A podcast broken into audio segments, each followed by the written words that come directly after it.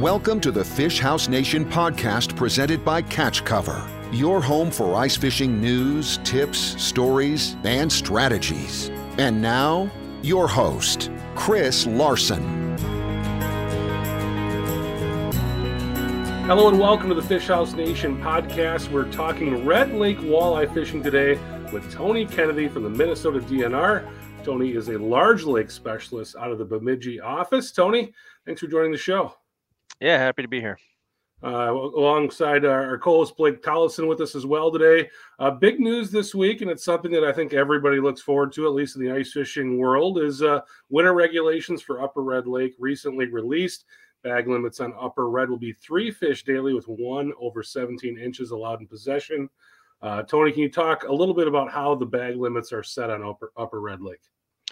Sure. So Red Lake is managed um, with a harvest plan that has been written and approved uh, through the Red Lake Fisheries Technical Committee, which is comprised of the, state of Minnesota, the Red Lake Band, uh, the Fish and Wildlife Service, the Bureau of Indian Affairs, as well as a representative from the University of Minnesota. Uh, so the original harvest plan was written in 2005 before the fishery was reopened. Uh, after 10 years of fishing, the, the plan was revised in 2015 once we realized that we could take, uh, you know, we had started pretty conservatively, you know, understandably so after the Red Lake history. So um, we loosened things up a little bit and um, and got a little bit larger target harvest ranges. Uh, but so there's uh, there are multiple different target harvests depending on how many mature females we have in the population, sometimes called spawning stock biomass. And uh, so when spawning stock biomass is in what we call our optimal condition, uh, we have one target harvest, and when we're in surplus, as we have been most years actually since we've been open, um, then we have an even more aggressive uh, target harvest, which then leads to more liberal limits. Um, so it's really everything boils down to how many mature females are in the population, and that's determined through our fall gillnet assessment, which we finish each year, like in early October. It takes about a month uh, for us to get all the nets run, and uh, then once that comes out, we take a look at it and make that decision uh, and come up with the winter regulation. That's that's really really good to know. So when we look back to like previous years, like last year, for example, um, it was a four fish limit on Upper Red Lake. Why the you know what was the the kind of background detail as to why it changed to three this year? Yep. So that let me get my years straight. So the in the 2022 harvest year, which last winter would be the first half, our harvest years actually start December 1st, so the winter comes first uh, partially because that comes right after we get our new information from the gill nets, and then partially because winter is a higher pressure uh, period where there's more harvest uh, potential. But so last year we were in the surplus condition, so our target harvest was uh, 240 to 336,000 pounds. Uh, so we could have that more aggressive limit uh, for the 2023 harvest year. Uh, we're in the that optimal condition with a target harvest of 120 to 240,000 pounds. Um, so the three fish limit gives us a better chance of ending uh, the 23 harvest year in within the target range. Very good. Uh, you know, you go to a lot of lakes, and just about every lake you pull up up to, Tony, uh, you see things there minimum minimum size fish. You know, you got to be over 14, over 15, you know, whatever it is. On red, it's effectively a maximum size limit. What what is it about red that makes it special that that's how you manage the lake rather than managing with a minimum size limit. You're you're basically you know working with a maximum size limit. Yeah. So when, well, when we first opened the fishery, we used a protected slot quite a bit, um, which was generally 17 to 26 inches protected, and then for a while we used a 20 to 26 inch protected slot. Um, and the idea of those protected slots is to give you um, protection, basically full protection of those spawning size females. Um, we realized that we were actually being overprotective of those size fish. And there's a number of males, especially at 17 inches, that recruit into that size, and then they were essentially protected the rest of their lives. And um, so we thought there was room for some more harvest on those fish. So uh, we decided that, um, you know, there would have been some talk, well, you know, what about one in the slot or something? And that's kind of complicated. Um, and so we just went with the one over regulation where basically you can have one fish of any size and then the rest of your fish need to be below that, that maximum size. And the Red Lake is uh, very has a long history of being able to produce strong year classes of fish as long as we have the right amount of females. Um, we get good reproduction, lots of spawning habitat, big windswept basin, very fertile. Um, so it's worked well for us. It's all about having the right amount of females in there. And when the fishery collapsed, we didn't have enough females in there because we were over harvesting. But since recovery and the use of of more restrictive regulations, we've been able to manage that spawning stock um, for good reproduction. So one thing you said kind of earlier in the conversation was the the harvest on Upper Red Lake is a lot more in the winter versus the summer. Is that I mean, is that one of the only lakes where you see that on, or are you seeing that in a lot of lakes in your neck of the woods? Um, well, it's very different. You mentioned um, large lake specialists uh, for red and for Cass. Cass Lake is the exact opposite. We have you know, yep. we take less than 500 walleyes a winter off of Cass. The, the few cre- winter creels we've done, that there's just not a lot of targeted walleye pressure for a number of reasons. But um, we, we've been able to be pretty balanced on red uh, as far as summer and winter. With oftentimes we do have a more liberal summer regulation. One of the issues up there, of course, with only having access to the east side of the lake, is that when the wind blows from the west, as it often does, you you just can't fish. Whereas in the wintertime, the wind blows and and you get blizzards and stuff. But you know, there's such good road infrastructure, and there's um, there's just a good system of uh, of outfitters and resorts getting people on the lake to fish, whether it's 40 below or or whether it's 40 above. And uh, whereas in the summer, when the wind blows, the show's over. You just can't fish. All right, uh, you know, Upper Red and, and Mille Lacs, probably the two most intensely managed lakes in Minnesota. Um, regulations, bag limits seems like they're always being revised. Can you tell us a little bit about what the DNR is monitoring and what science goes into the decisions that are made on Upper Red Lake? Yeah, so um, uh, being both of those lakes are in Minnesota's large lake program, which means they're intensively sampled. Uh, they have dedicated staff like myself um, to collect the data and and keep tabs on what's going on. And so, as in our harvest plan, it really all revolves around those mature females, um, like I mentioned. So that's sort of the the science of it. Um, what we looked at to decide where that optimal range should be versus surplus was how strong the year classes are based on how many mature females we have. And what we see is sort of this domed relationship where at moderate levels of mature females we get the best reproduction uh, versus being too low or too high and so that's really what we're focused on um, through our uh, our monitoring and uh, we do some shoreline seining in the summer to see get a, a, sort of a preview of what those year classes look like but it's really our fall gill nets that tell us uh, how many of those fish we have at ages one two three four five um, you know when they're sort of just making their way into the population and into the fishery. That's really interesting. Um, so, you know, you've talked about walleye structure, you know, quite a bit. Um, how has it changed since 2006? I think if I remember right, 2006 was when the walleye fishing reopened up again on Red Lake. Um, I mean, Red Lake is known for having lots of eater walleyes. Are you seeing more big fish than you did in the past? Like, is there recent years? You see yeah. stuff maybe pushing that high twenties or thirties. There's a few, you know. Um, I've yep. seen a few pictures of 29 inch fish. Um, there's and there's definitely seemingly in the last few years a few more 21, 22, 23, but um, they don't get big. It's it's not like a Lake of the Woods or uh, or Mille Lacs or something where we do have lots of bigger fish. We have old fish, but they generally just don't get very big. Um, so I, you know, one of the things that uh, it, it, produces a lot of fish, and that's a lot of pretty intense uh, pressure on the forage. And so when you think about mid-sized forage, we talk a lot about that with our citizen group.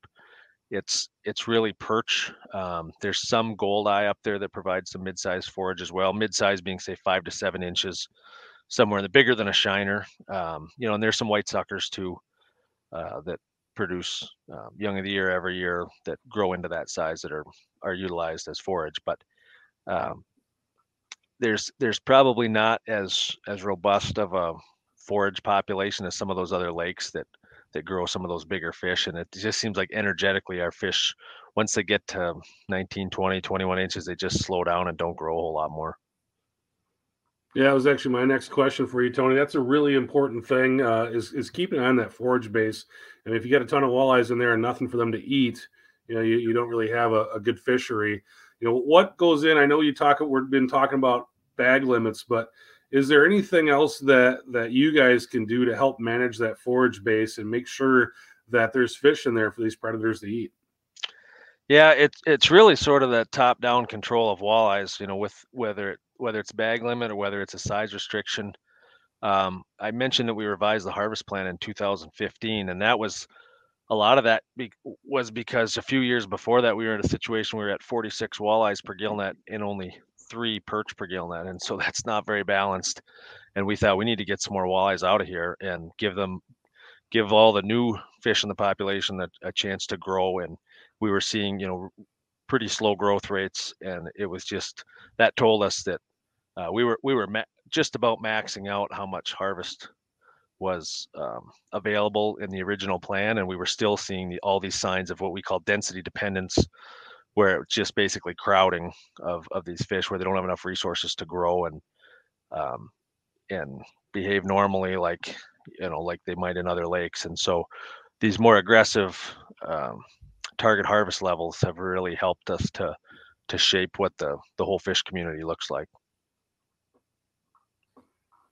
So when I think about Red Lake, um, at least for like my age group, I think about the crappie population. Like I grew up fishing, you know, the Red Lake crappie boom. Where where are things at in terms of crappie population these days? Yeah, they, they've sort of retreated back to a background species, I would say, at this point. Um, we do see some fish, and and as you know, those those red lake crappies are really thick fish. They're sort of known for having big shoulders and you know 14, even 15 inch fish. There's a there's a decent bunch of them are out there right now, about 11 inches, and that's the most significant uh, recruitment of crappies we've seen really since the walleye recovery. Um, and they're they, they were even catching a few crappies in July this year, even into August. So uh, they're out there. It's pretty difficult to target uh, they're not really at that level of abundance. Some of the some of the folks that fished them during that boom that sort of know where they tend to congregate can catch a few more than than the average guy, but um, it's sort of just a bonus fish, is I guess how I would ca- uh, characterize it. Yeah, you talked about the resorts a little bit earlier on. Upper Red, uh, really well known as one of the first destination lakes to have fishable ice early season can be really like a carnival atmosphere out there. I mean, just tons and tons of people. Uh, can you talk a little bit about how that angler pressure on the lake kind of evolves as the season goes on? Yeah, it certainly does. Um, you know, we see, as you mentioned, that really strong pressure early ice, and that's changed. We used to not really worry about getting our creel survey going until you could get a four wheeler on the ice uh, because there just wasn't that much pressure, you know, on say walkable ice, but that's changed over the last five six years. Now, as soon as you can walk on it, there are hundreds, if not thousands, of people out there fishing. So um, we get uh, we get lots of early ice pressure, uh, particularly the month of December. We take a big chunk of our entire winter harvest will occur in December, and uh, depending on how much snow cover we get, uh, that that can change. But and how early the freeze up is. If we get a freeze up you know, at Thanksgiving time, then you know we'll have really strong December harvest. If if the freeze up's not till you know more into mid December, then it, it, bleeds out into Feb or to January a little bit more. Um, but once we get a lot of you know pressure, because red is unique in that we only have you know about forty percent of the upper lake to fish um, for state anglers. I think a lot of that noise um, when you start getting lots of wheelhouses and generators and plows, you know, all those fish have to do is swim a few miles and they can have all the peace and quiet they want. And um, so there is some some effect of of pressure where it's almost self-regulating in some ways where when it gets really really crazy busy it tends to uh, suppress the bite a little bit and then near the end of the season in february as folks are starting to trickle back home sometimes that bite will pick back up and february catch rates will will improve again but it's definitely well known as as a hot early ice bite. Yeah, what's that like for you as a manager to handle a lake like that? That you know you've got the lower lake and then you've got the west side of the upper lake. That there's really not a whole lot going on there, and there's so much that happens in one section uh, just because of the tribal boundaries. how does that make your job more difficult to kind of, I guess, make the fishery what it is? Yeah, well, it's the cooperation with the band. You know, uh, as a state agency, we don't have anything to do with management on the west part of Upper Red Lake or, or Lower Red Lake. Um, but the Red Lake Fisheries Technical Committee that I referenced earlier, um, that's sort of the the body or the group that makes um, broad management decisions about how many fish should we take, should we take more, should we take less. And then each jurisdiction is free to make the regulations as they see fit to manage uh, for a certain level of harvest, uh, you know, in their jurisdiction. So um, it's all based on a how many pounds per acre. Um, it's, it's, on a pounds per acre basis. So each jurisdiction in the optimal condition gets um, that uh, two and a half to five pounds per acre of harvest. And in the surplus condition, you get five to seven pounds per acre of harvest. And then um, whether how that's done and with what size restrictions and whatever is for each manager to to make their own decision to ensure that their uh, waters stay within that range. So, if there's somebody who's heading up to Upper Red Lake for the first time, um, you know, maybe this is their first time ever going up there, what advice would you give them, or what advice do you have for them? Yeah, well, talk to the local resorts or bait shops, um, and they'll they'll put you on you know good colors, good lures to try, that sort of a thing um, my advice to everybody, whether it's their first time or not their first time, is uh, you know get as far away from the next closest angler as you can. There's there's not a lot of structure. There isn't um, like real pinpoint areas where the walleyes are concentrated. So um, it just seems like the farther you can get away from the next closest person, um, that's that's where you want to fish. Whether there may be some broad information like oh the fish are shallow, meaning say five to seven or eight feet, or they're a little bit deeper, maybe out to you know 10 or 12 or 14 feet even, which is about maximum depth. Um, and those things are are broadly helpful when considering where to go. But once you get out there and decide, okay, we, we're going to fish along the the north shore, and the fish are generally shallow, you just want to get as far away from the next person as you can, and um, that seems to work out pretty well for folks. Tony, I really appreciate you coming on the show today and kind of sharing your knowledge and and help. Hopefully, people can get a little bit better understanding of what goes on up on Upper Red Lake through our conversation. Was there anything that we didn't ask you today or we didn't talk about that you think is important? No, maybe just one other thing is you know Red has a really high quality northern pike population uh, with outstanding size structure, fish up to 44 uh, plus inches. Um, doesn't get a lot of targeted pressure there uh, you know, Lake of the Woods is well known for its uh, northern pike fishing, but they're maybe a little trickier to target on red, but they're out there. Um, you know, there's a 30 to 40 inch protected slot, um, and then with one fish allowed over that, of course, and um, they're, they're, it's a fish of a it's a memory making fish when you do find one and uh, there's there's not a lot of, of people that are really targeting them, but uh, something else to keep in mind beyond the you know the eater walleyes and the bonus crappie. Yeah, there's nothing like having that picture of that giant northern in your hand, especially on the ice. It's it's just a, a very cool picture. Uh, Tony, really appreciate you coming on again, sharing uh, your knowledge with us and with the audience. Uh, again, thanks so much for Blake Tollefson and Tony. I'm Chris Larson. Thank you, and we'll see you next time. Thanks for listening to the Fish House Nation podcast presented by Catch Cover. For more ice fishing content, visit our blog at catchcover.com.